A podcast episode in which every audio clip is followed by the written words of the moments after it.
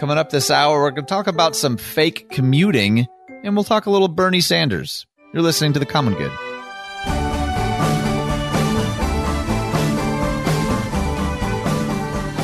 Hey everyone, welcome to The Common Good. My name is Ian Simpkins along with Brian Fromm. We are so stinking glad that you're here. I don't think I've said stinking before. It's weird that that's a compliment, right? Stinking glad. Where did why mm-hmm. did why is that even a thing? I have absolutely no idea. I have no idea. But you're right. Stinking is usually a bad connotation, but in that sense, it's a good one.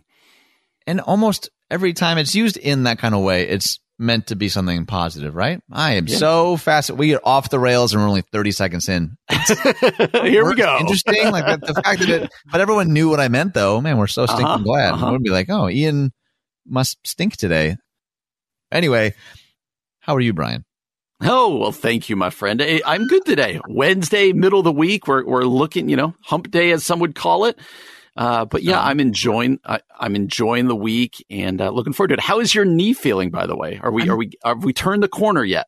Golly, I'm. I probably shouldn't be turning any corners with how I'm feeling. I uh, turned too many corners. Yes. Turned too many corners. Yeah, I. I am such a bad patient, man, and I keep thinking, yeah, I can roughhouse with my kids a little bit, right? And then mm-hmm. you like turn it a certain way. Like I think I just set myself back another week. I don't know. It's mm, it's not great. I'm in a lot of pain, but I'm sitting right now, so I'm not thinking as much about it. So powering through. Oh, now I'm thinking about it. Now it hurts. It hurts again. Now it hurts. Oh boy, my bad. It. Yes, it was it was bound to happen.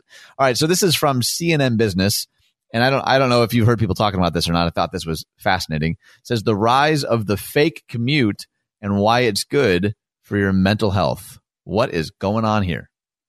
Yeah, it's the whole idea that that sometimes now with this whole pandemic and work and home, uh, the the difference being a struggle. It says mimicking your route from the before times may be the solution you need. Uh, for many people, commuting was the worst part of their day, but for others, commuting may have been a ritual that was critical for their mental health and work life balance. Enter the rise of the quote fake commute, wherein people replace the daily transition with walks, runs, bike rides, and more. For instance, before the pandemic, Beth Kanter uh, often spent her mornings boarding airplanes to business obligations. She said, I went back to looking at a journal entry from last year as I was reflecting on the year, and I was sort of complaining to myself, saying it'd be nice to not have to travel so much, she said. Hmm. Uh, not long into the pandemic, Kanter felt the stress and knew that to maintain resilience, she had to establish boundaries and routines by doing a fake commute in the morning. I realized, she said, that a lot of the time on airplanes was reflection time and thinking time. Uh, who has, she's been doing an hour long morning walk now since the pandemic. She has learned neighborhood routes and looked for succulents and photographed them, birthing an obsession that led to her own succulent garden. She talks about our Lynn Bufka, uh, a from the American Psychological Association says routines and rituals are very beneficial to us because they're things that we understand and know what to expect from them. And there's more going in here, but I would say, uh, for even for me, my commute was, you know, five ten minutes to church. If we were going up to the radio station, it'd be 30 minutes. But it, for me, it wasn't even so much about the commute. There was things that was part of my normal rhythm yep. that the pandemic, hello, hello, Pippa, that the pandemic took away that I totally get this, that people go, no, I need to get back into some of those rhythms for my own health, for kind of differentiating between home and work. I didn't know that there was this phrase fake commute, but it totally makes sense.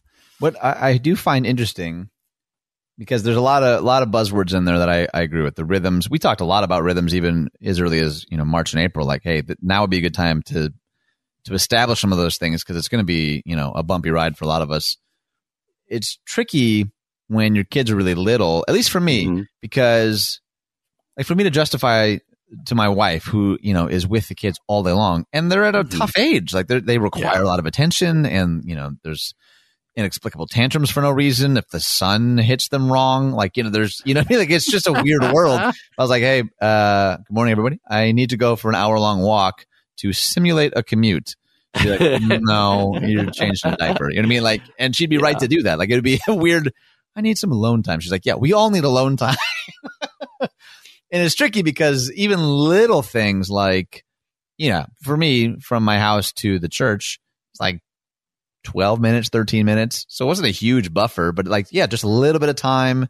to listen to a podcast or you know a meditation or music or something like that, uh, I have found that it has been helpful for me at the very end of the day, at the very least, mm-hmm. and not not for an hour, but for like two minutes after I close my laptop to kind of get myself mentally and emotionally and spiritually prepared to then be with my family. Like I want to, I want to be giving them the best of me, even if I'm mm-hmm. tired. And I, and I don't have any research to back this up, but I also think like the first time you see me when I emerge from the basement, I think that's going to indicate something to all of them, especially mm-hmm. the, the mm-hmm. little children to the point where sometimes my wife will be like, wow, you had a good day. And I'll be like, you know, kind of through my teeth. I'm like, actually, I didn't at all. Uh, it was a terrible day. but I'm trying, you know, and I'm trying to be really mindful of those things.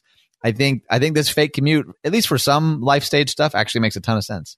Yeah, I remember well pre pandemic, a decade ago, I remember listening to a sermon uh, by Matt Chandler uh, down in Texas. And Chandler, uh, Matt Chandler talked about this exact thing where uh, I think it was just the pastors he was talking about. And he said literally he will come home from his day he will sit in the car for two minutes in the uh, uh, in the driveway. He'll hmm. pray, mm. but he'll also just physically like mimic the I'm getting rid of the stresses of my workday and I'm now psyching myself up. His kids were little. Mm. Uh, I'm psyching myself up to go be the best dad I could be. And like he said that those two to three minutes were super important for him, like to, to make that mental transition. And this was pre pandemic. This is, you know, at your office all day doing whatever. Uh, right. Uh, and then coming home. And uh, this article is interesting. It says there are some people that they've that they interviewed who literally drive to their office, sit in the car for five minutes, and drive home to mimic the commute that much. But I also think that uh, some of this is just about rhythm. Like I think about how at least in the summer you were talking about. Uh, you were you were much more in a rhythm of running, and then you were in a rhythm of like a walk with your family at night. I think there were keys to like, all right, I'm done with work. I'm with my family. I'm now working. I'm you know, moving through. And they talk in this too about like closing your laptop, but also moving it away. So yes. there's not, there's a different time. I think, uh, it's a very helpful article. This idea of the fake commute, because I think a lot of us who didn't work from home much before, but now do, we feel this. Like we, yeah. we feel the things that this are getting at, even if we can't put our finger on and be like, oh, it's the separation, it's the commute that I used to have, it's whatever. Uh, but they, this article talks about physical stuff that that that are helped by doing this, uh, just your mental, your work abilities. I think this is super important. It's amazing the things we're learning that the pandemic has kind of forced upon us uh, over this uh, over this last year, and and this being one of them. Yeah, I think of when my friend Dr. Rachel Shannon was actually on the show again pre-pandemic in the studio. One of the things that she talked about was the significance of like changing clothes when you get home from work. Mm-hmm whether you have a family or not, whether you work in an office or not. She's like, even if it's the same kind of clothes, there's there's some real research to indicate that like making that mental shift is really really important. And I personally found even with this kind of work from home reality, like waking up a lot earlier, doing my workout and all of that, then showering and then putting on like normal clothes. Mm-hmm. I'm way more productive than the like, all right, time 100%. to crack open the laptop, but I'm still in my sweatpants and I'm like, mm-hmm eating a bowl of cereal, like man, like getting ready, making it happen. I was um, I was amazed. Like it felt like that movie Limitless almost, where like you take that like that pill, you're like I can see everything. Like it was pretty wild. Not maybe quite that intense, but either way, the fake commute. What do you think? Would you go as far as getting in your car, driving to the office, sitting for five minutes, and then driving back, or something in between? What have you done? Have you implemented anything like this over the last year? We'd love to know what you think. And we're going to take a hard right turn here into something that I find super troubling. So Gallup did uh, a poll, did some research. Here's what they found. Only 39% of Americans think pastors have high ethical standards. That's coming up next here in the Common Good on AM 1160. Hope for your life.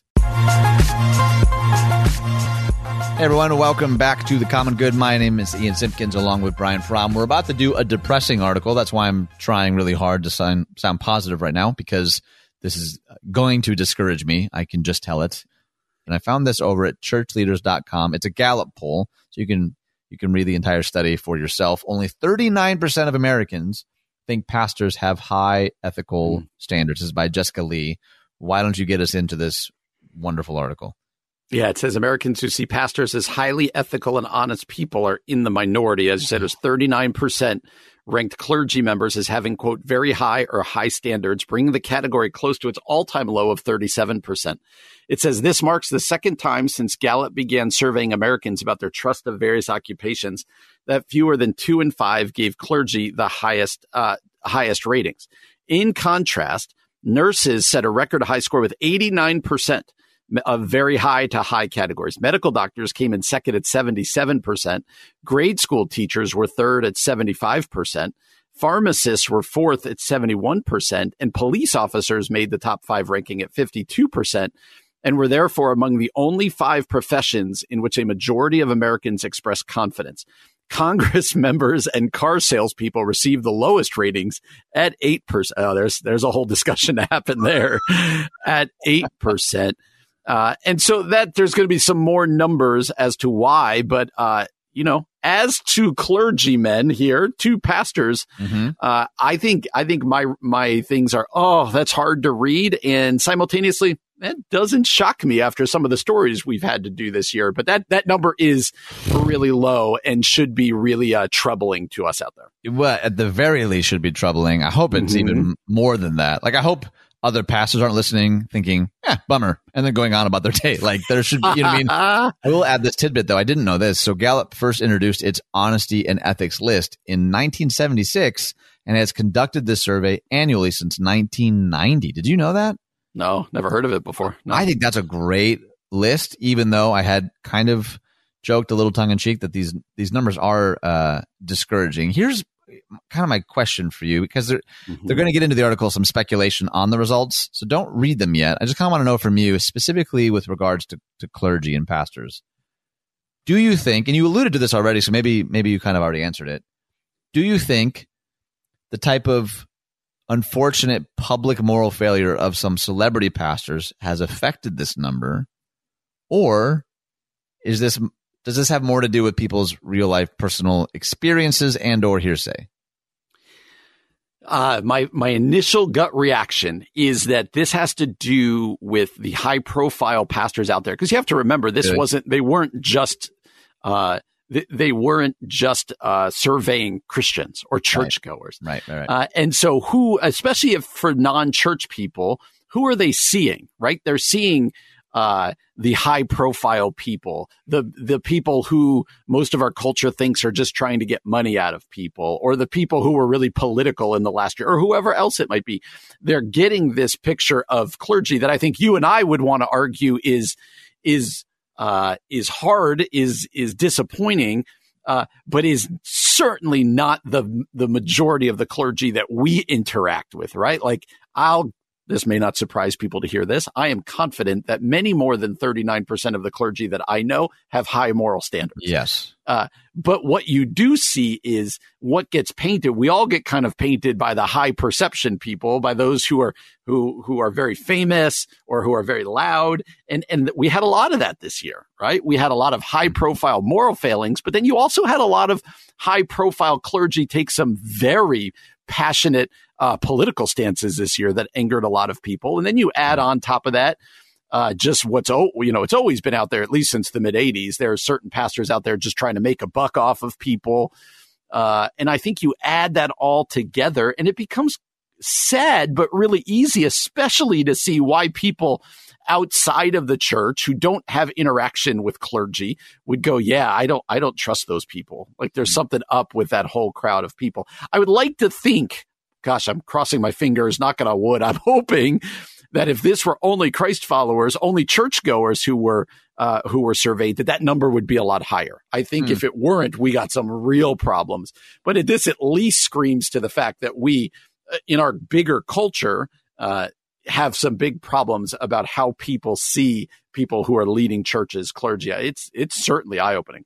Well, real briefly before I respond to what you just said, I found this tidbit to be interesting. It says nurses have been the consistent winners on Gallup's honesty and ethics mm-hmm. list since the profession was added in 1999.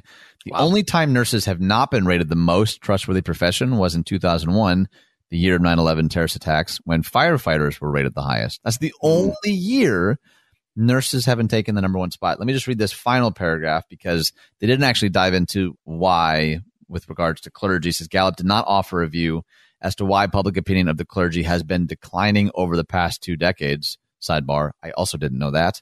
Uh, mm-hmm. However, Earls notes that the timing of the decline corresponds to the sexual abuse scandals in the Catholic Church and pointed out that sexual abuse scandals in other mm-hmm. denominations have also come to light during this time frame. I would add, and obviously, like it feels like the the sexual abuse ones are the ones that tend to make the most headlines, but we've seen a number of other, at least in Protestant circles, moral failings that weren't necessarily sexual in nature, but had to do with power, mm-hmm. uh, dishonesty, which mm-hmm. again, obviously, all fit under this ethic umbrella. Um, but I think you're right, man. I think this should concern us. I do appreciate you saying what you said, and I would echo that. Like, man, the vast majority of professional vocational ministers, pastor, clergy that I know are like off the charts in terms of their moral compass and their ethical commitments. Off the charts. So this does really that part bums me out because yeah, I'm sure people are voting this way or submitting answers this way.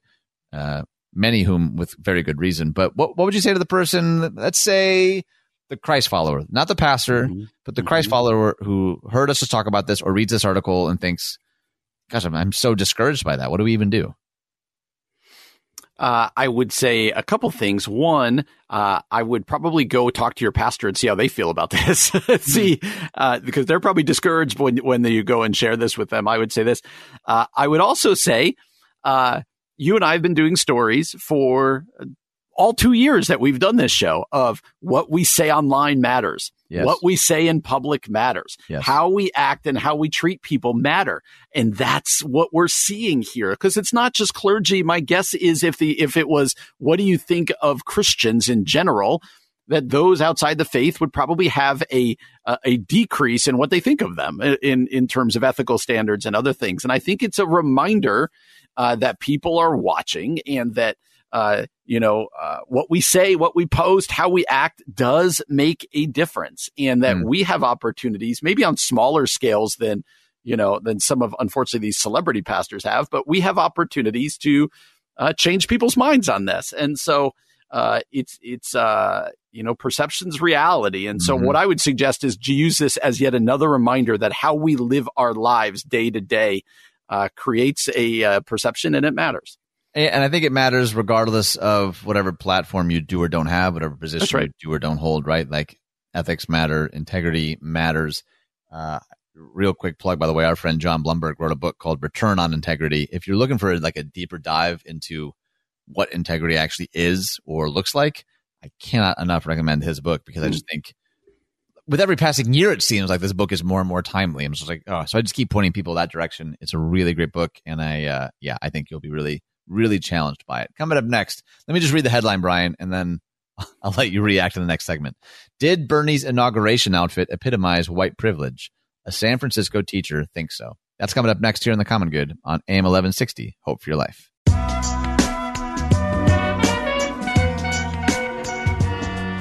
Hey everyone, welcome back to the Common Good. My name is Ian Simpkins, along with Brian Fromm. Thank you so much for being here. That's to both you listening, but also to you, Brian. Thanks for being here. Thanks for wherever you're at. Are you in the room, the bedroom? that sounds weird. that did sound weird, but yes, I am. I am uh, sitting at my normal desk spot, with looking out the window. Are you in the bedroom? Are you in the basement? Yeah, well, I am.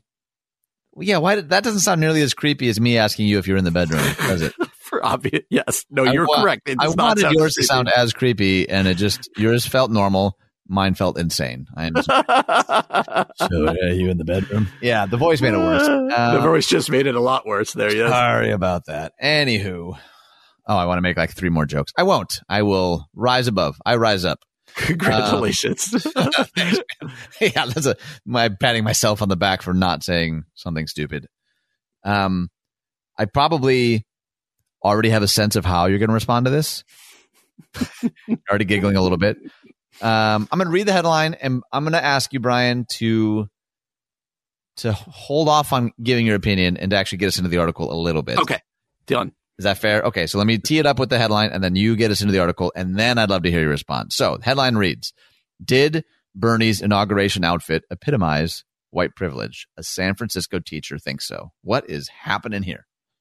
Says uh, within the hours of President Biden's inauguration, the internet was consumed of Senator Bernie Sanders sitting stone faced, bundled against a cold in a parka and colorful mittens. Uh, not only was the culture consumed, Ian Simpkins' uh, uh, Twitter and Facebook were consumed. that what it says here now? Who News? Yes, exactly. Who could possibly find fault with that? The article goes on. Well, one person at least, a public high school teacher in San Francisco named Ingrid Seyer-Ochi, wrote an op-ed in the San Francisco Chronicle that appeared on Sunday and quickly went viral. Her objection was to quote the privilege, white privilege, male privilege, and class privilege symbolized by Sanders' choice of relatively casual Burton snowboarding jacket and a repurposed wool mittens. Hmm. Uh, Seyer-Ochi addressed the topic with her students, who she said were also upset by what they saw as the implicit message being delivered by Sanders' choice. What did they see? She said they saw a white man in a puffy jacket and huge mittens, distant not only in his social distancing, but in his demeanor and attire. What did I see? Uh, what did I think my students should see? A wealthy, incredibly well educated, and privileged white man showing up for perhaps the most important ritual of the decade in a puffy jacket and huge mittens. I don't know how many poor or working class or female or struggling to be taken seriously folk who would show up at the inauguration of our 46th president dressed like Bernie. Uh, it's going to go on to say that she, you know, what she's been doing with her students uh, she says Senator Sanders is no white supremacist insurrectionist, but he manifests privilege, white privilege, male privilege, and class privilege in ways that my students could see and feel. And then it goes on more, talk about how he monetized this and uh, some other stuff about San Francisco. Can I weigh in now? Now I gave you the background. yeah, just indicate real quickly. I want to make sure this is known that he raised 1.8 million dollars for various yes. causes from the t-shirts, including uh, Meals on Wheels and other organizations that are doing good work in the world. So yeah, you didn't just raise it and then keep it, just to be correct. Yes, okay. I'm sorry. Yes, yes. Brian yes, Fromm, what's your take? Yeah, this is ridiculous. this is here's here's my problem with this. Okay, and again, right. uh, there there I understand people who could be like, well, y- you know, you're not one to weigh in on this as a white male. Sure, sure, you can say that. Here's my problem is when everything becomes, um, let's use this example. When everything becomes white privilege, then nothing is. And so the real places that we need to be uh, talking about and stuff, I think become cheapened by things like this. Bernie Sanders is an older guy who showed up in a jacket and mittens, and 99.9% of the people, I'm guessing, thought it was pretty funny. Uh, but he didn't even do it to be funny, right? right? Like that's Bernie Sanders. He's like, you know, and and and so to tear it apart like that, or to to microanalyze it, and this comes on top of other things going on in San Francisco right now, right? That San Francisco, the article is going to go on to say they're renaming 44 schools uh, that honor people who some consider out of favor by today's standards, which okay, that's fine. But like one of them being Abraham Lincoln and George Washington and Thomas Jefferson. And, and we've talked about all this stuff before. But then there was an article today out of San Francisco to where the school board is arguing whether or not they had, they should start no longer using acronyms ever because it's white privilege. And you're like, I don't understand that. And so even after I read the article, and so my point is, uh, besides what I think, I consider this to be silly. I also think that that you're taking the focus off thing off of the places where there should be real conversations and mm. uh, and and cheapening it a little. That's me.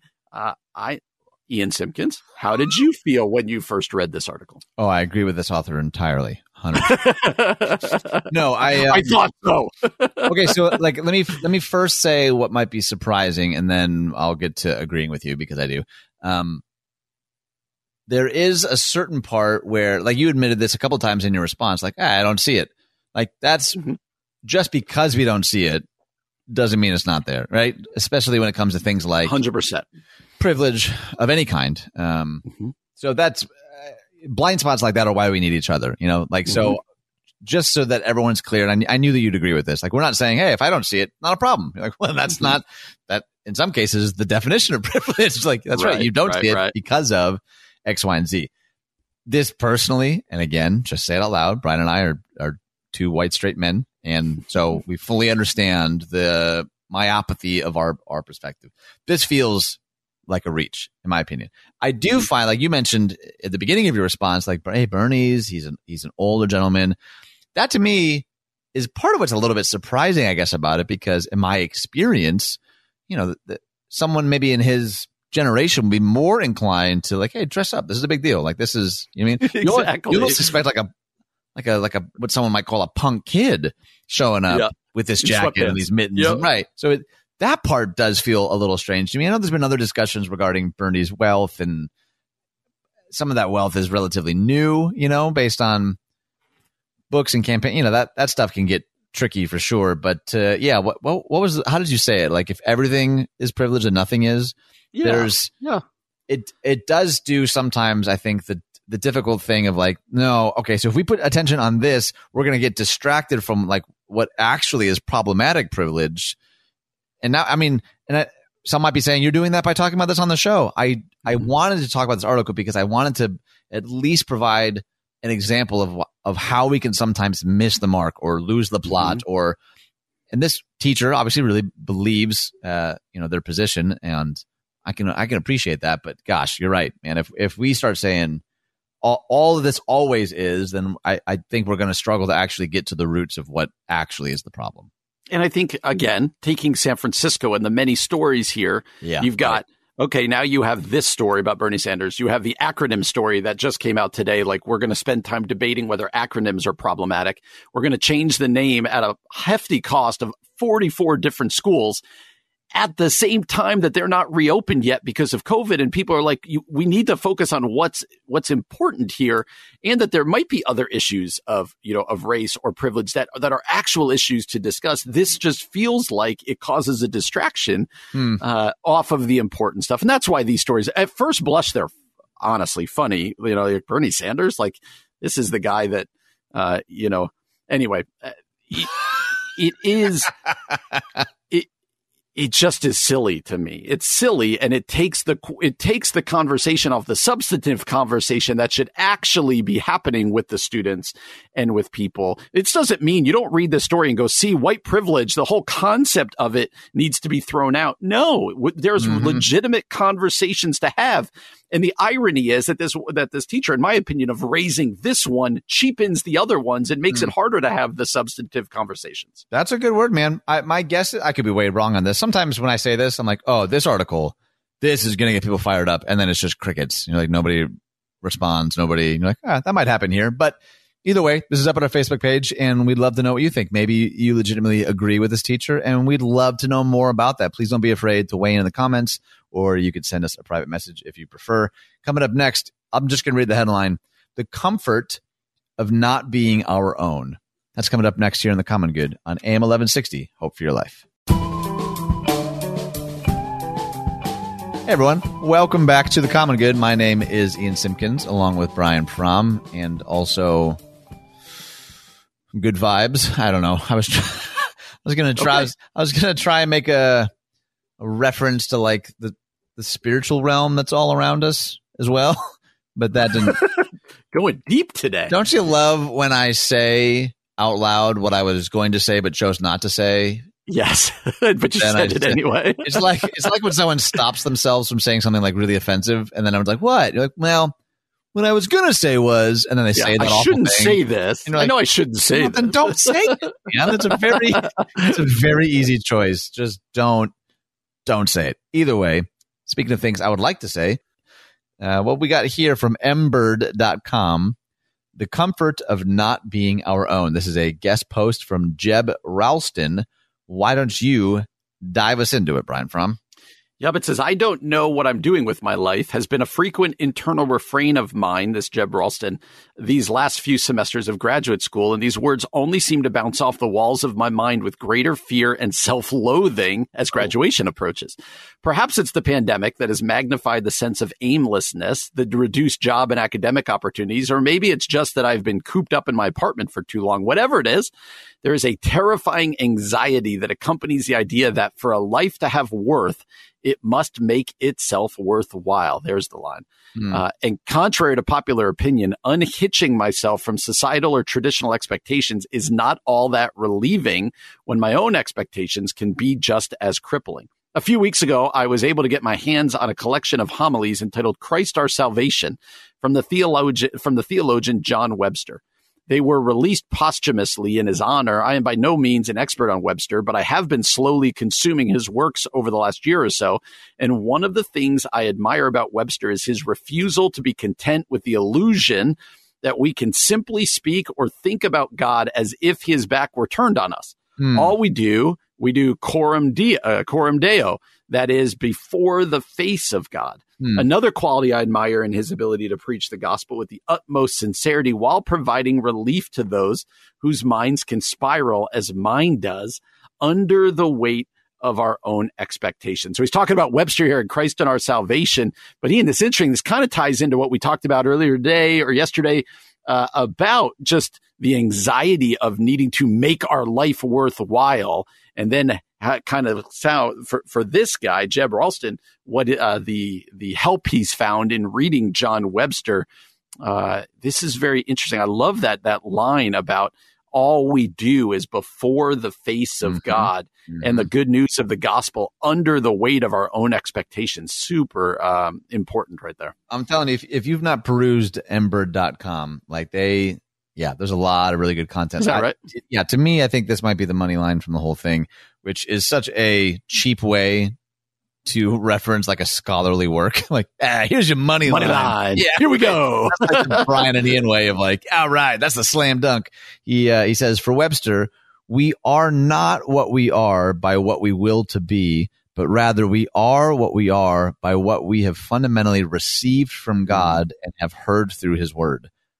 Uh, I don't know if this is just my Enneagram threeness or all of the performance anxiety, prone to burnout, workaholism that I've talked about endlessly on the show.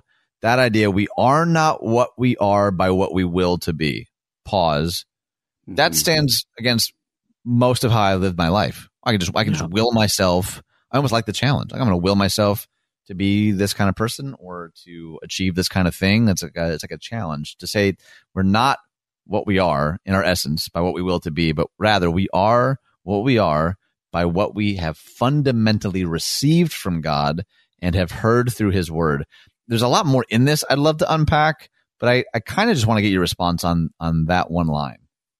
Yeah, I, it's like you said, it, certain writers are just really good at putting these stuff out there, but it's this idea uh, you might be thinking, no, no, I want to be what I can make of myself. Like that's a very American Western way to be, like what I will to be, how hard I work. We talked about work ethic yesterday and just this idea that I can, well, that's all good and, and fine until you don't achieve what you set out to achieve, even with the strongest will that you have. It's right. this idea uh, that what I've received from God and have heard through his word, who he says that I am, how he created me is ultimately uh, where I get my worth, I think is is hugely liberating and gives us great freedom to then chase after the things that uh, that we want to do or that He has called us to do. Uh, but this uh, this idea that it's not about what I make of myself, but that who God declares me to be. Uh, something we go back to time and time again, but it's so important if we're going to live with any sort of freedom, any sort of um, you know, self esteem or whatever else that doesn't just kind of ride the waves of life up and down. Yeah, let me let me read what I think is another really really keen insight. He says prayer is often a great combatant to the idea that I am what I do or do not do with my life. Instead, I've been trying to pray, God help me to do what you would have me do with the life that you have given to me. I think that's a mm. I just think that's a great prayer. It's I do think we often tend to land in one of two extremes. Either God's God's going to do what He's going to do. So you know, a why pray? Mm-hmm. B why work? Like why? Like why really in any way with any sort of toil or effort try? I guess.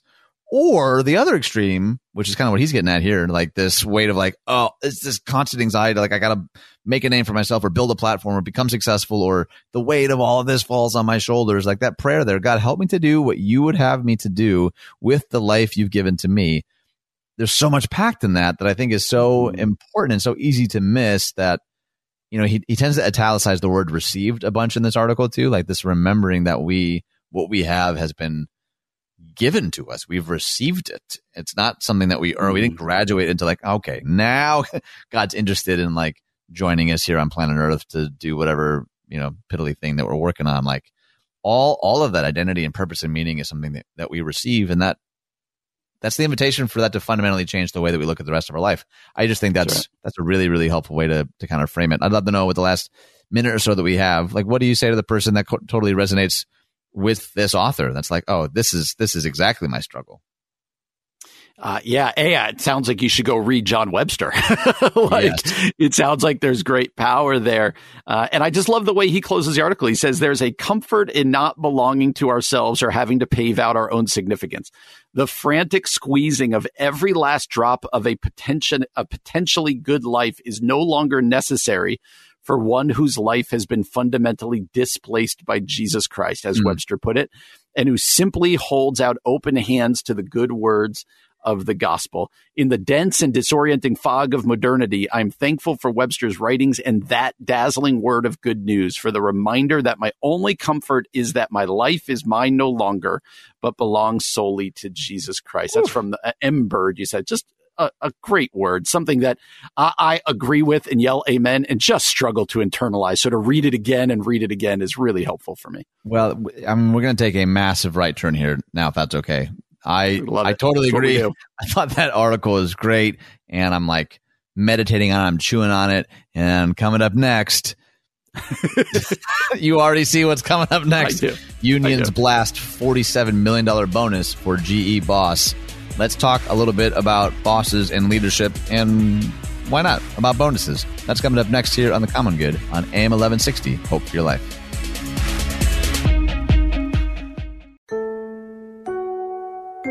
Coming up this hour, unions blast a $47 million bonus for GE Boss, and then we're joined by Laura Vanderkam. You're listening to The Common Good.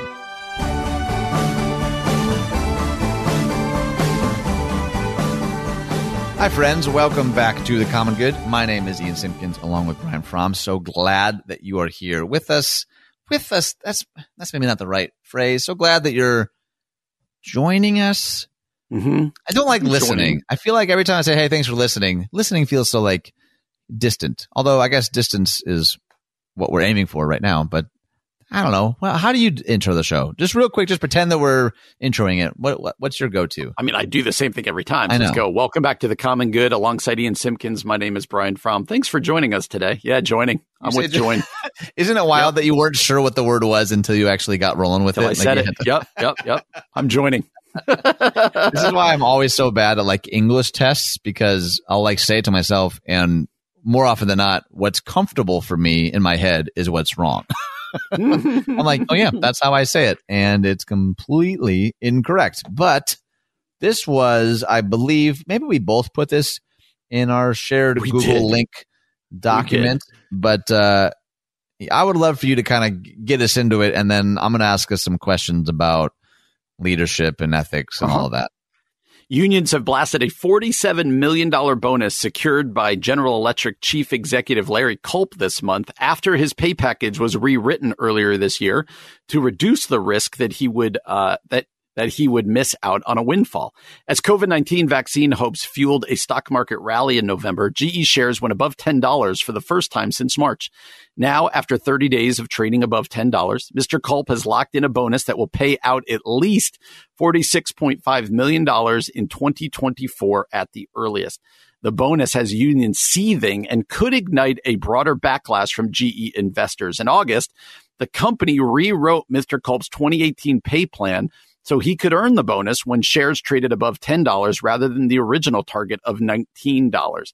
The new plan also preserves Mr. Culp's chances of scoring a maximum $230 million bonus, but he now only needs to drive GE shares above $16.68 to reap the full amount rather than the $31 that the original plan intended. And so that's the bare bones of it. Now it's going to get into, uh, you know, the person who leads the union called this absolutely outrageous.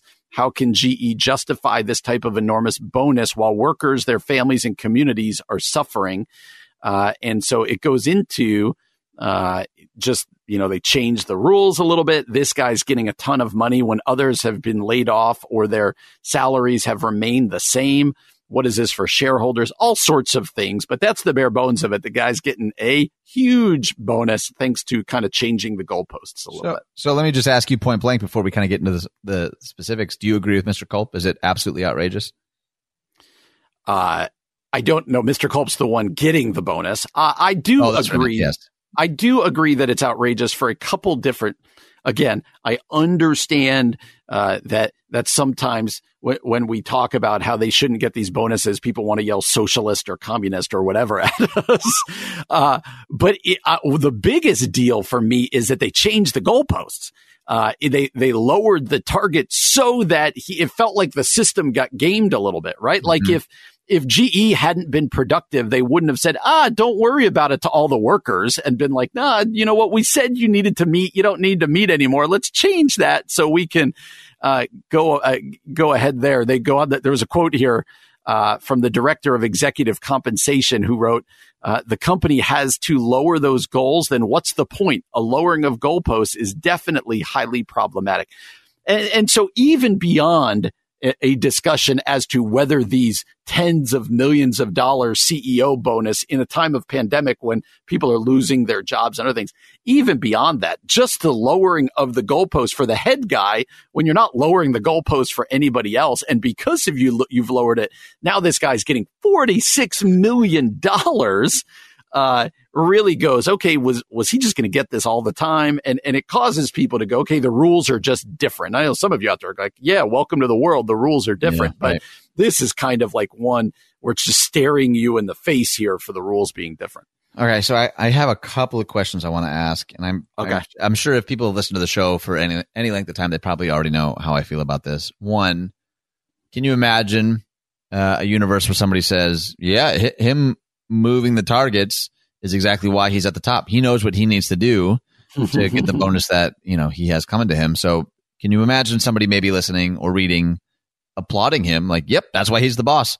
Uh, two, articles like this to you and I, you know, mere peons, like we we read this scathing report and we think, did he not think this would come out, or do you just get so caught up in your own kind of bigness that you don't even care? You're like, man, I'm Mhm. ultimately. Uh, I don't. I don't care that other people find find this out. I'm forty seven million dollars richer. Like it's call me whatever you want. Like, do they have they developed a certain level of thick skin that's just like sure, write whatever you want. I don't. I don't really care. Like where you can choose either of those two questions. It might be that because here's what's amazing later in the article. It says this, and they link to another article to kind of show you the facts here. It says an increasing number of companies this year have been changing annual or long term incentive plans to make it easier for executives to get paid, even as their businesses have laid off workers. Hmm. And so again, uh, I just don't, I, I understand, uh, the politics behind it and this and that. I understand capitalism, socialism, communism, all this stuff. But you do start to see why people have such a hard time with uh, with CEOs and and director or whoever getting uh, these windfall monies when they haven't lived up to what their contract said that they were going to live up to in order to get this money while they're laying people off. Like it's Yep. it, people are constantly complaining about an uneven um, playing field. Like if this guy had totally soared above his contract and everything that was agreed upon, you could still have an argument about, well, $47 million or whatever is still crazy. Like that's a lot of money, but you can at least say, Hey, it was in his contract. Everybody agreed to it. Yeah. Uh, you know, if he sails past these numbers, then it helps the rest of the company. Like you could do that. But the very fact that it's like, Hey, he didn't get it, but we want to keep him around. So let's change it uh, while laying off other people, I think is just, you understand why people get really angry and feel like, again, like it's just not fair. It's just not fair. It's what we saw with the whole GameStop thing last week, right? Like you're just like, oh, people are playing different games here. And, and that's the problem. I think part of the the issue for me is that even if it was in some some contract that everyone agreed to, if there still were you know all these people that had to be laid off, like yeah, you you might be contractually um, owed this. Still doesn't mean it's the ethical thing to do. You know, like and that's I can already hear people like understand agreeing with that, but and blah blah blah. I think of like what was his name? The uh, I think his name was Dan Price, where he, he made the decision that everyone at his company makes a minimum Right. 70 grand, right? And he like Yep. lowered his salary in order to like there's a certain level and again, this is a different level of leadership than you and I will ever know. So I'm sure there's Mhm. other aspects of this that someone may be really disagreeing with. In fact, we would love to hear from you. Like h- help us think through maybe the other side of this because to me, just say it out loud. I look at that and think with all of the people after the year that everyone's had, you know what I mean? That everyone's had. And some people have Yep. experienced the year very differently than others. Some experienced it on their private yacht, and that's fine. Mm, that's, it's fine. It is. It is what it is.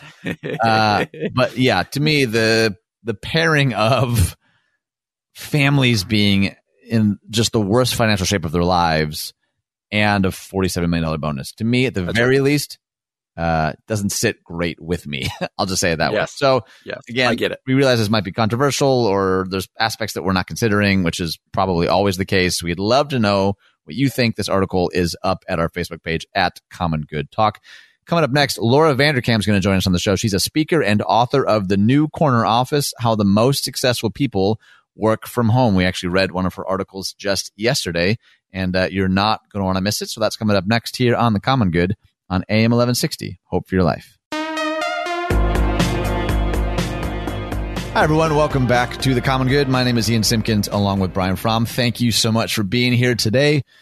We actually referenced this really wonderful article earlier in the week from Laura Vanderkam. It's called Six Strategies for Parents Struggling with Work from Home Interruptions. We heard from a number of you that that exactly describes your reality. And we are thrilled that she is now here with us, not for one, but two segments. Welcome to the show, Laura.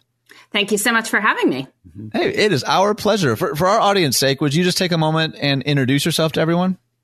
Sure. Well, I guess I am the author of that Washington Post article you referenced. um, but other than that, I write books about time management and productivity, um, speak about the topic too. I host a podcast called Before Breakfast and another one called Best of Both Worlds with Sarah Hart Unger. And I live outside Philadelphia with my husband and five children. Uh, and Laura, again, Ian and I both we both have kids. We're like everybody else in the pandemic. We didn't used to work at home. Now we work at home, uh, and it's just fascinating to me that that this is kind of your field. What is just now happening all around us, uh, kind of on a broad way. Do you think that most people? It's been a net positive when you talk to people. They're like, "Yeah, I love working from home," or, or what you hear from most people, like, "I can't wait to get back to my office." What is it that you're hearing from people? Well, I do think it's a mix, and it partly depends on the kind of work you do and what sort of support system you have at home. Because for many people, working from home was this very desired work life balance perk in the past, right? Like maybe if you put in 10 years at a company, they'd let you work from home on Fridays. And so it's this real holy grail if you could get it. Um, and, and then suddenly everybody is doing it, whether you desire work life balance or, or not. But the problem is many of the people who wanted it most for the work life balance benefits are now dealing with their children being home at the same time, uh, which Right. complicates matters a lot because, you know, working from home is not a good way to save money on childcare. That is certainly something I would tell people in the past. And they're like, oh, well, I'm going to work from home. Does it, do I save money on childcare? No, no, you do not save money on childcare by doing this. But many people have had to make do now for the past 10, 11 months, uh, whatever it is. Um, so it's, it's very difficult. So I know that long term, many people would like to work from home at least, you know, a couple days a week. But I think many people would not like to work from home with their children around mm-hmm. 24 seven. They'd like to get some of that uninterrupted time back. Well, and I can certainly put myself in the category of someone who probably romanticized working at home prior to this year. Like, oh, it would be great. A couple months into it, I was like, I I appreciated having somewhere else to actually be to get some of this work. Like I saw a collection of memes where someone, all the responses were like, I didn't realize my husband was the let's circle back to that guy or let's put a pin in it lady. Like there's just a, a realization that's come out from that. And because you have like all this experience in, in time management, like ha- have there been things that you've written about in the past you thought, oh man, I really need to tweak that principle or that suggestion in, in light of a global pandemic? Like have you had to make any adjustments to like previous philosophies that you sort of stood by? Well, I can say that I'm using a lot fewer examples involving commuting. Um, so that's something I've had to change. Well, I certainly assumed that your, you know, family would be elsewhere during the Yeah. day. So people who Right. were working from home, uh, there are always distractions, but the distractions were probably going to be of a slightly different nature. Um, but you know, the truth is people get distracted in offices too. I, one of the things we've certainly learned in this pandemic is people have a funny tendency to romanticize anything that they're not doing. Um, so you get a lot of these think pieces like, "Oh, The Office." You know, remember when we went to that wonderful place where people forget like how really annoying the office was that uh, you know your colleagues are talking a phone conversation right next to you i mean maybe your spouse is the circle back guy but your you know colleague is most definitely the circle back guy and you're listening to it three times a day. Uh, so you know it, everything has its perks and everything has its drawbacks. Yeah. Uh, as we said you're the author of the book the new corner office how the most successful people work from home. Uh, and so going forward uh, what are one or two things that that can help make people productive working from home? What what is it that makes the most successful people able to work from home? Well, there's a couple of things, and some of them we talked about in, in the article you mentioned earlier, but um, you need some focused time. And I'm not saying it has to be 40 hours a week because for many people right now, that's just not realistic. But you right. can't constantly be going back and forth between work and personal or family activities because you will feel harried and scattered and pulled in a million directions at once. Um, getting interrupted multiple times per hour means you sort of never get into that deep focused state and it can make people feel um, very anxious and unhappy um, mm. whereas if you just sort of acknowledge like oh i'm not getting anything done like you wouldn't feel as anxious or unhappy because you just go do something else whereas trying to get stuff on and then not getting it done mm-hmm. um, feels about 10 times worse so, you know, figure out when that focus time can be. If you have um, a co parent who is also working from home, then the two of you probably need some sort of formal schedule about who is in charge when.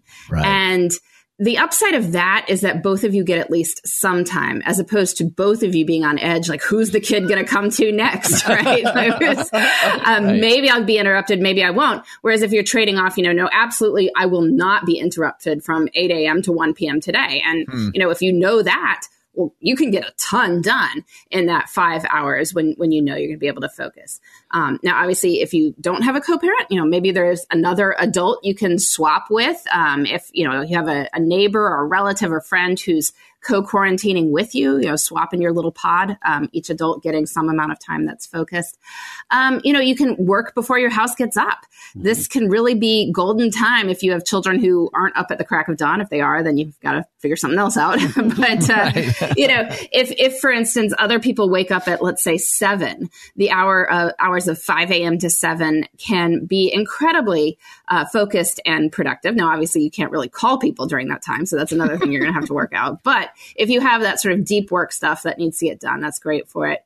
Um, you know, using early afternoon nap time if you've got little kids or you know declaring that to be screen time if you have bigger kids um, like everyone is you know watching screens from one to mm-hmm. four and that's when mom does her work um, but you know anything you can do to get some amount of time for focus is very helpful well, I actually want to ask you more about that because another book you wrote is called "What the Most Successful People Do Before Breakfast," and to me, that's something that that actually could apply in a pandemic or a non-pandemic reality. Like that's still typically like for me, I have a three and two year old, you know, and they, I mean, they kind of wake up whenever they want at this point. But if I aim for before breakfast, I can typically get a lot of work done. I've, I've recently actually made some of those adjustments, and obviously, we want people to go read your stuff, buy your stuff. But what what are some of the things that people, the most successful people, do before they even have breakfast?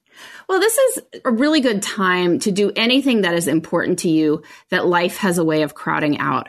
And so, mm-hmm. as I've studied people's schedules over the years, I found that, you know, if somebody has a big career, raising a family, and they exercise regularly, like most often, they're doing it in the morning. If they are doing those things and they're writing a novel, most often they're writing that novel in the morning. Mm-hmm. Um, if they have a really um, profound spiritual life, like they are meditating or reading um, inspirational or spiritual literature every day. Like they're doing it in the morning. This is just right. time that you can do those things um, before everybody else wants a piece of you. And, hmm. and, you can tell yourself you'll do it at the end of the day, but like you won't. I mean, you're gonna be tired. You're just gonna want to watch Netflix. So like just let go of that idea. Whereas if you, you know, go to bed a little bit earlier, wake up a little bit earlier, maybe you can get some of those things done. That's so good. Our guest today is Laura Vanderkam. She's a speaker and author of The New Corner Office How the Most Successful People Work from Home. She's also written a bunch of books and has podcasts. We're linking all of that to our Facebook page. But uh, we're just recently into February, and it it sounds like the vast majority of people don't actually keep their New Year's resolutions all the way into February. It feels like a lot of what you write about, Laura, the types of things that people decide January 1, I want to be that kind of person. I want to manage my time better. I want to get up early and do all these things like you were saying before breakfast. What do you think are some of the biggest hurdles to actually like implementing some of the stuff that you've committed your life to like speaking and writing about? Well, the key thing is it needs to be something that you really want to do. Um, it can't yeah. be that you heard about it from somebody or you know read about it in the book and say, "Hey, other people doing that, maybe mm-hmm. I should." Well, if you don't have a good right. reason, like you're you're not going to stick with it. So, um, you know, if you are trying to do a morning routine, well, it's like, well, what do you have in your life that you truly, truly want to do and that you can't find time for otherwise? What would make mm. you excited to get out of bed? I mean, if you could answer those questions, you have a better chance of sticking with it. But, you know, even mm. if you really want to, I mean, you could be the spirit is willing, but the flesh is weak, as they say. and, um, you know, you should figure out what is actually realistic in your life. Uh, it is fun to read stories of people who wake up at 4 a.m. to run triathlons, but that's not really realistic for most of us. so, what is it that you could commit to in your life? Don't say, I'm going to run five miles a day because you won't. Don't say, I'm going to wake up every morning at 6 a.m. to exercise because you won't. Um, it's better to say, I'm going to exercise three times a week for at least 20 minutes. Hmm. All right. That you might be able to stick with, you know, see mm-hmm. how the first week goes. If you manage to do it, great. If for some reason it doesn't happen, then you can analyze, well, what went wrong? Like maybe I need to find a better time. Maybe I need to take something else out of my life. Maybe I need to choose a different form of exercise that I don't hate right? like these are all mm-hmm. questions you can examine. And if you do, then then you have a better chance of sticking with it. Yeah, That's yeah, great. Laura, when I look at my own life as to just what makes me unproductive and just is the biggest time sucker, it's probably when I just scroll social media on my phone, right? I'm on Twitter, I'm on Facebook, and all of a sudden a half hour's gone by, an hour. I'm curious, someone like yourself, what are your own strategies around social media and what would, how would you encourage other people to kind of like, if they're not just going to completely get off of Twitter or Instagram or whatever, uh, what, what are some strategies people can employ so it doesn't just can take away all their productivity?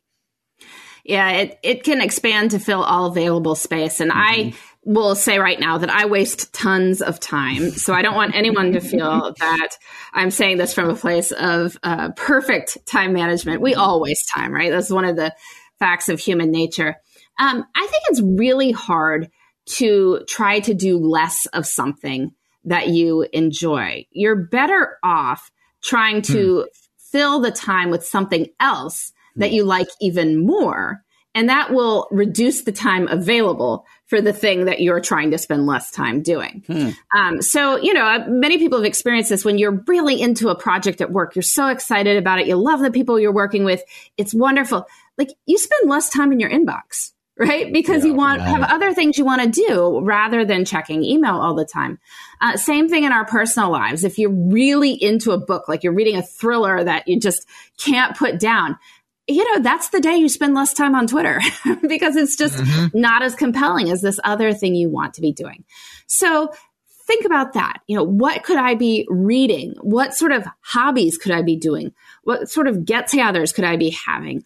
Um, other activities that I might choose to put into my leisure time so that screen time is less compelling. Mm-hmm. And it's hard because screen time, social media in general, fits so well into those bits of time where you can't really do much else easily, mm-hmm. um, or that time when you're tired, like after the kids go to bed, so you can't really leave the house. You're probably not going to call friends and make plans. You're, you know, you're not going to start some, you know, gigantic project at, at 9 p.m. But you know, you're like, well, I could at least scroll through Twitter. Right. Um, but you know, think about what else could you do during these low energy times. I mean, maybe it's something like doing jigsaw puzzles or crossword puzzles. Maybe it's you know having better books around to read. Maybe it's listening to some really good music. Um, maybe you have friends that you could set up a regular Zoom talk with um, that would give you something else to do. You know, have real socializing as opposed to social media socializing. So think about what those things are. Put those into your lives first, and you will naturally waste less time. I think that's so spot on. There's been like small tweaks I've made over the years where like converting my phone to grayscale, you know, for example, has has been weirdly helpful. Where like on the surface, like that doesn't seem like that's going to make that big of a difference, and it legitimately incrementally can. And you know, you've written so much about this. You have podcasts, you write articles. I, I'm kind of curious.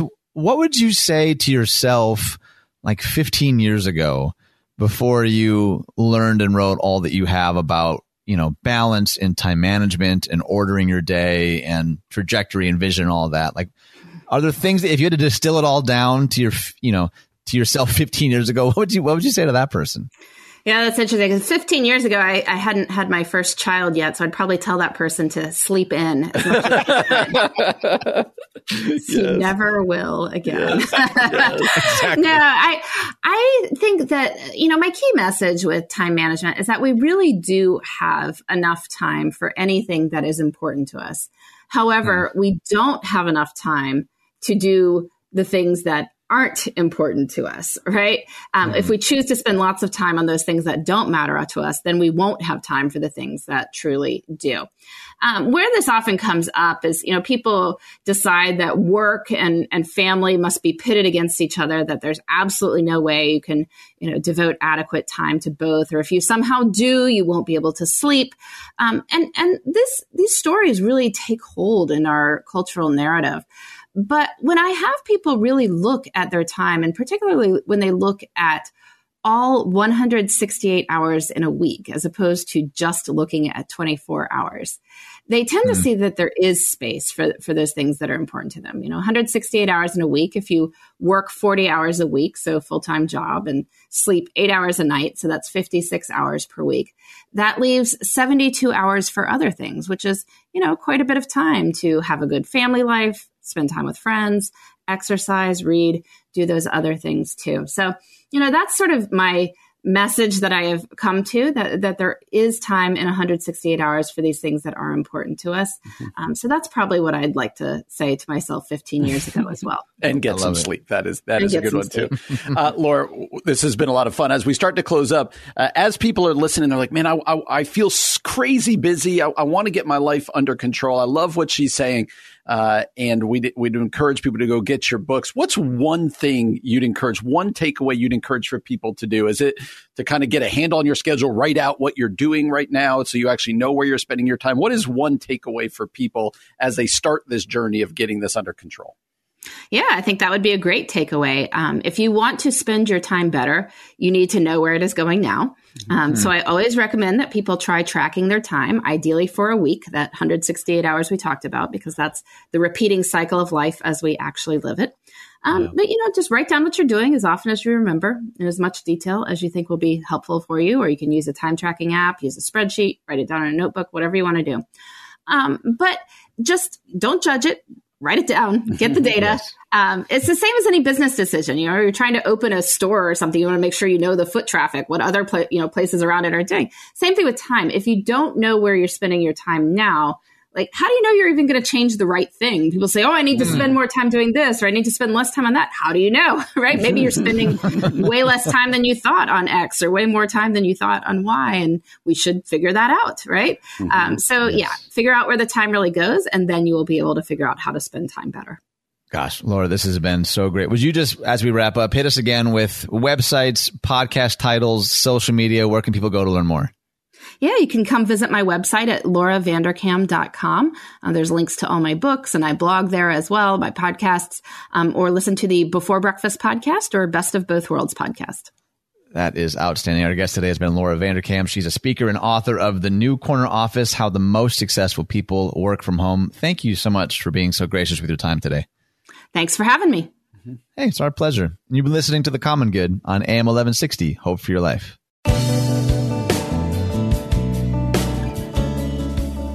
Hey everyone, welcome back to the Common Good. My name is Ian Simpkins, along with the Right Reverend Brian Fromm. We are so glad that you are here today.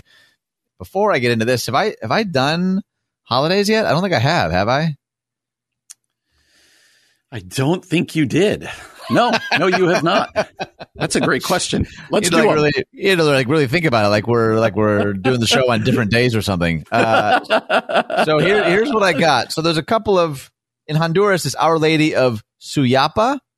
Was not aware of. Nope. That I forgot to put my tree up. It's also National Day the Music Died. Did you know that? No. What's who is that? Uh, oh, what's the song? The Day the Music Died. Who's that about? Buddy Holly. No. Am I okay. making this up? you're to need to just go ahead and look this up. I'm going to Google this for once. Maybe I'll be right on something here.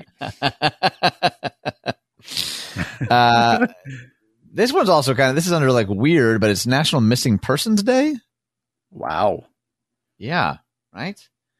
Huh. Also, National Girls and Women in Sports Day, National Okay. Women Physicians Day, and then last but not least, and I I have a feeling where you're going to land on this one, National Carrot Cake Day. I will not be celebrating that.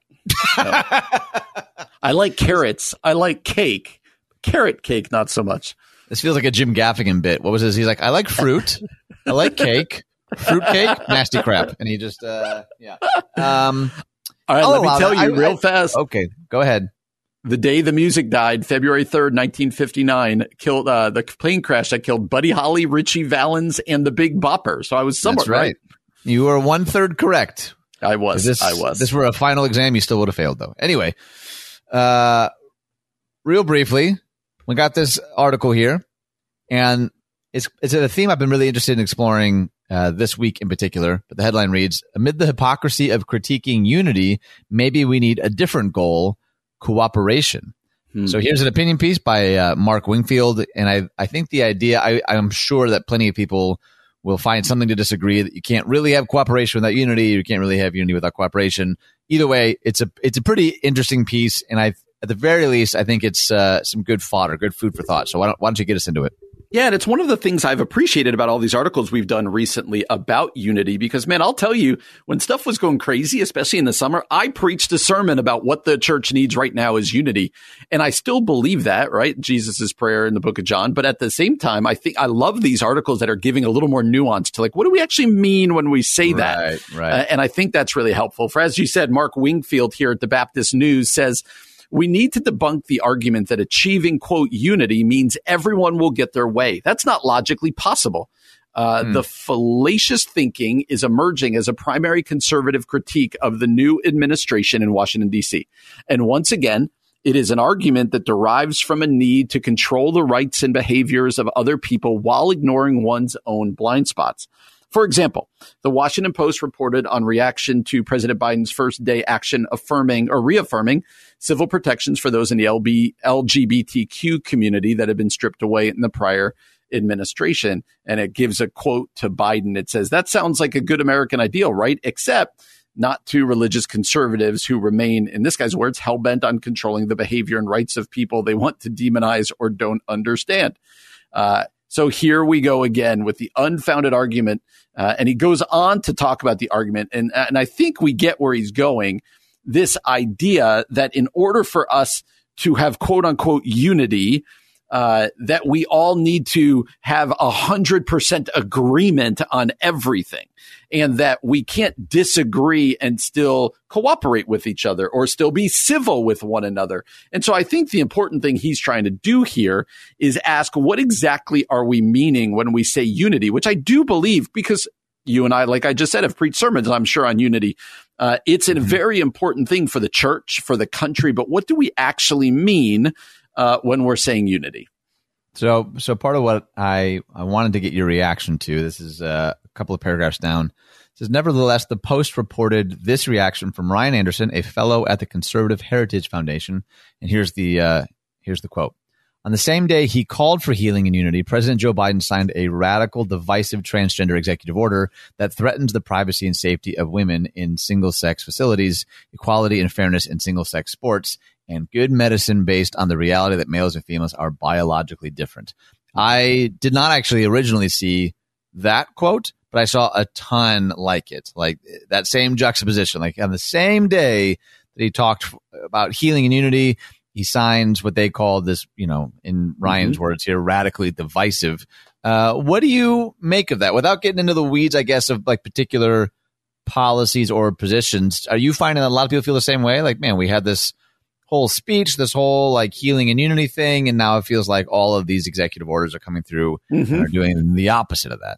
Yeah, I think it, it absolutely is an issue, and especially depending on how conservative your your belief system is, because um, you know President Biden got up at the inauguration and spoke a lot about unity, and I think he means it. I think he is at his heart a unifier. At the same time, uh, him uh, he and his administration and the the Democratic senators and congressmen and women, they've got a set of ideals and an agenda that is going to be counter to what a lot of people who were in the past administration believe. And so, you know, Joe Biden's going to say, "I signed this because it's the right thing." Uh, and a lot of us who who, who have trouble with the policy would say, no, I, I think that this is a divisive thing. And so it, this is why unity can't be we agree on everything because uh, categorically, uh, using politics here, Democrats and Republicans uh, are going to disagree about how to accomplish things and what's right and what's fair versus what's wrong. Uh, so yeah, you know that that uh, that executive order uh, and especially doing it by executive order, which people on both sides of the aisle have done before. But to just kind of say this is how it's going to be, I have huge problems with what he signed, and so maybe someday we'll discuss it, especially around the whole sports issue that's coming out and all other things. Um, that's why unity can't be just this kumbaya. Uh, we're not going to have hard discussions. Uh, we're we're just going to pretend that we're going to agree on everything. That's not the how. That's not possible. Uh, and so the question becomes how do we have unity and not um, not vilify each other over everything, even though we don't agree on it? And and so he talks about in this article cooperation. Uh, and and that that might be a key. But yeah, I think it's a valid point and a very important point that President Biden got up and he basically got off the lectern from talking about unity, did a parade, and went and signed a lot of executive orders that didn't, to a lot of people, feel very unifying. Well, and I, I appreciate some of what he says here in the uh, in the article, which we don't necessarily have time to get to, but he, he says, see how he turned that from being about granting rights to a minority group to instead being all about protecting the privilege of the majority group. And to be a bona fide conservative these days, in this author's opinion, you're obliged to throw in the word radical every opportunity, the definition of what appears to be anything I, I disagree with. So obviously the writer of this article showing some of their cards there. Let me just read how it ends though, because I feel like, and I've been saying this for the last segment of the day for a while now. I, I did want this to feel maybe a little more like a, a bit of a, a benediction or ascending or some kind of thought to carry with you for the rest of the day. And here's how he ends. He says, Is true unity possible in the church and in our nation? At this point, I'm doubtful because we can't even agree on a definition of the word unity. Congress is clearly broken, but the church and our personal relationships do not have to be so broken. Perhaps the start is to consider whether unity is the wrong word, the wrong mm-hmm. goal. Might it be wiser instead to seek simply cooperation, which is a necessary prerequisite to unity. Unity is elusive right now because we see the world so differently, but cooperation on at least some things should be possible since the world has so many needs. A hyperpartisan Congress isn't going to help us on this either, but we could make a difference from the ground up if we choose to. Amid our disunity, what is something we can cooperate to do together for, wait for it, the common good. So mm-hmm. I thought that was, uh, hopefully some kind of helpful way to end this segment, end of the day. And we, again, we know this is one that could be potentially controversial. That's up at our Facebook page, and we would love to know what you think. And with that, our show is done. For Brian Fromm, my name is Ian Simpkins, and you've been listening to The Common Good on AM 1160. Hope for your life.